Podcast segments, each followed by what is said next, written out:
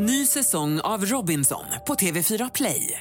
Hetta, storm, hunger. Det har hela tiden varit en kamp. Nu är det blod och tårar. Fan händer just nu. Det. är Detta är inte okej. Robinson 2024, nu fucking kör vi! Streama söndag på TV4 Play. Du lyssnar på en podcast från Expressen. Fler poddar hittar du på expressen.se podcast och på iTunes. Spåren av välskräddade uniformer syns i dagens kläder. Det här är Expressen Dokument, ett fördjupningsreportage varje dag med mig, Johan Bengtsson, som idag läser Mikaela Möllers text om att fåfänga nazister gav modeeliten draghjälp. Hugo Boss var nazist och gjorde uniformer till Hitlers SS-soldater. Coco Chanel hade ett långt förhållande med en nazistofficer och umgicks med nazisteliten i Paris under andra världskriget. De är långt ifrån de enda modeskaparna med kopplingar till nazismen. Modevärlden har inte gjort upp med sin mörka historia.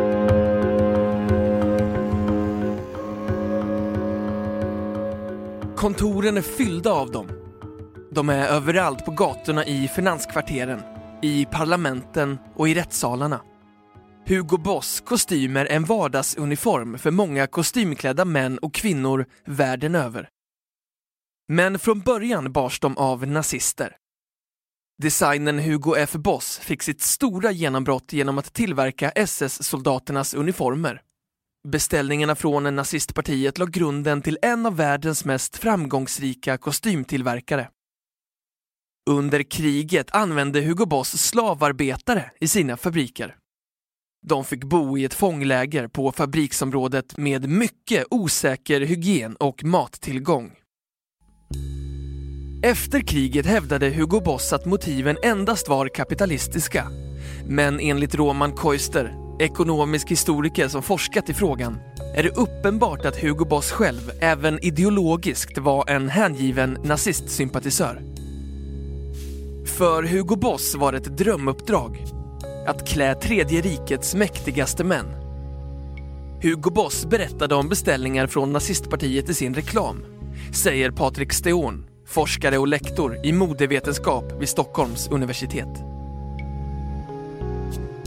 Nazisterna var fåfänga. Hitlers stora intresse för konst och arkitektur är känt. De konstnärliga idealen stod i centrum för hans världsbild. I boken Härskarplanen beskriver författaren Heather Pringle hur Heinrich Himmler, chef över SS, uppmanade sina män att se på sig själva som en ny genetisk aristokrati. Hon beskriver att de var klädda i svart med förbandstecken i silver på kragarna och med en silverdödskalle på mössan.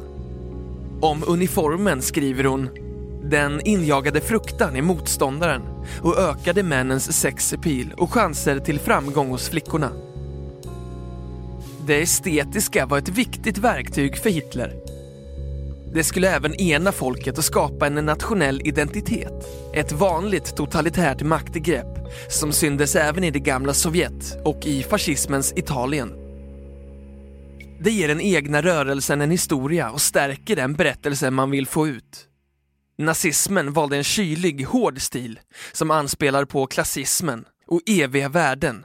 Det stämde överens med deras syn på sig själva och sin ideologi, säger Patrik Steon.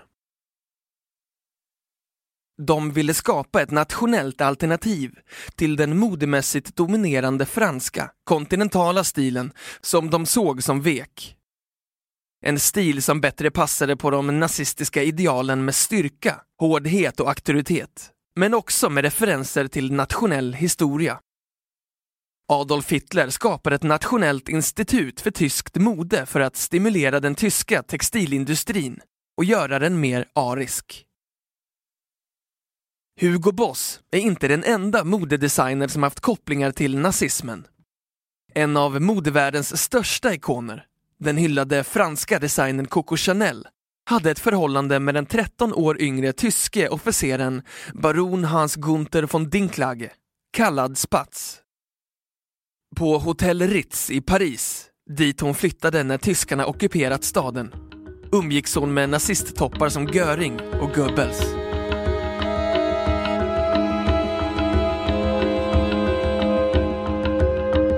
Expressen Dokument, en podcast från Expressen. I boken Sleeping with the Enemy av journalisten Hal Vaughan anklagas Chanel för att själv ha varit nazist och arbetat som spion för Abwehr, den tyska militärens underrättelsetjänst. Spionmisstankarna har inte bekräftats och anklagelserna mot henne har bestridits. Coco Chanel användes troligtvis som en galjonsfigur av nazisterna som ville ha henne i propagandasyfte. Men paradoxalt nog gjorde även engelsmännen det. Hon var nära vän med Churchill. Hon var en viktig politisk symbol, för hon stod verkligen för den moderna modebranschen, säger Patrik Stone. De tyska bröderna Adolf och Rudolf Dassler, som startade Adidas och Puma, var medlemmar av nazistpartiet och på catwalken i Paris sattes de juvelbeströdda nazistfruarna på front row på visningar hos designers som Christian Dior. I efterhand kan det verka ironiskt att modehusets tidigare chefdesigner, John Galliano, för två år sedan fick sparken efter att han fångats på film där han gjort Hitlerhyllningar och antisemitiska uttalanden. Men varför har modevärlden så länge lyckats komma undan med sina politiska kopplingar? Jag skulle inte vilja säga att modeföretag undgår granskning. Men historiskt sett har modeindustrin inte utgått från att vara politiskt korrekt eller ta ställning i samhället. Mode som fenomen associeras ofta till drömmar och verklighetsflykt. Det är mer på senare år man har börjat prata om hållbarhet och ansvarstagande, säger Ulrika Berglund, doktorand på Centrum för modevetenskap på Stockholms universitet. Modevärlden tycks ha en särskild böjelse för nazismens estetik. För några år sedan placerade sig nazisterna och Hitlers favoritbefäl, Erwin Rommel, på amerikanska magasinet GQs prestigefyllda lista över århundradets 200 mest välklädda män. Tidningens chefredaktör, James Brown, prisade Rommel för sin förmåga att vara stilfull i motgång, vilket kostade honom jobbet. Få andra ideologier har haft en så tydlig estetisk profil. Stilen nazi chic är stor framförallt i Asien. Modevärlden handlar mycket om att väcka uppmärksamhet och att göra någonting uppseendeväckande. Subkulturer handlar om att ta fram det dubbelsidiga, det ambivalenta och på gränsen till provocerande, säger Patrik Steon. Populärkulturen refererar ständigt till nazismen. Den så kallade Hitlerjugendfrillan har länge varit populär i hipsterkretsar och på nätet cirkulerar bilder på Adolf Hipster. Adolf Hitler stylad som hipster med randig tröja och tyg på sig i handen. Att nazismen är så vanlig i populärkulturen beror mycket på den enorma exponering som Nazityskland har haft, egentligen sedan det begav sig. Och för att det var så spektakulärt iscensatt, säger Eva Kingsepp, medievetare på Stockholms universitet och medförfattare till boken Hitler für alle, som handlar om hur nazismen speglats i svensk populärkultur. Oftast tas hakkorset och andra symboler bort, men man ser på designen att det är nazistuniformerna som har legat till grund. Det har etablerats vissa klädkoder för vad som är nazistiskt och mycket av det härstammar från Hugo Boss uniformer, säger hon. Du har hört Expressen Dokument, ett fördjupningsreportage om att fåfänga nazister gav modeeliten draghjälp av Mikaela Möller, som jag, Johan Bengtsson, har läst upp.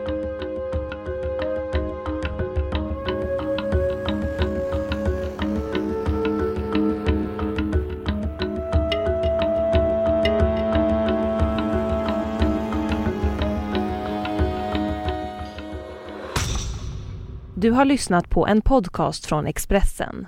Ansvarig utgivare är Thomas Mattsson. Fler poddar finns på Expressen.se och på iTunes. Ett poddtips från Podplay.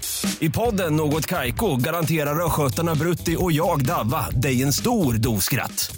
Där följer jag pladask för köttätandet igen. Man är lite som en jävla vampyr. Man har fått lite blodsmak och då måste man ha mer.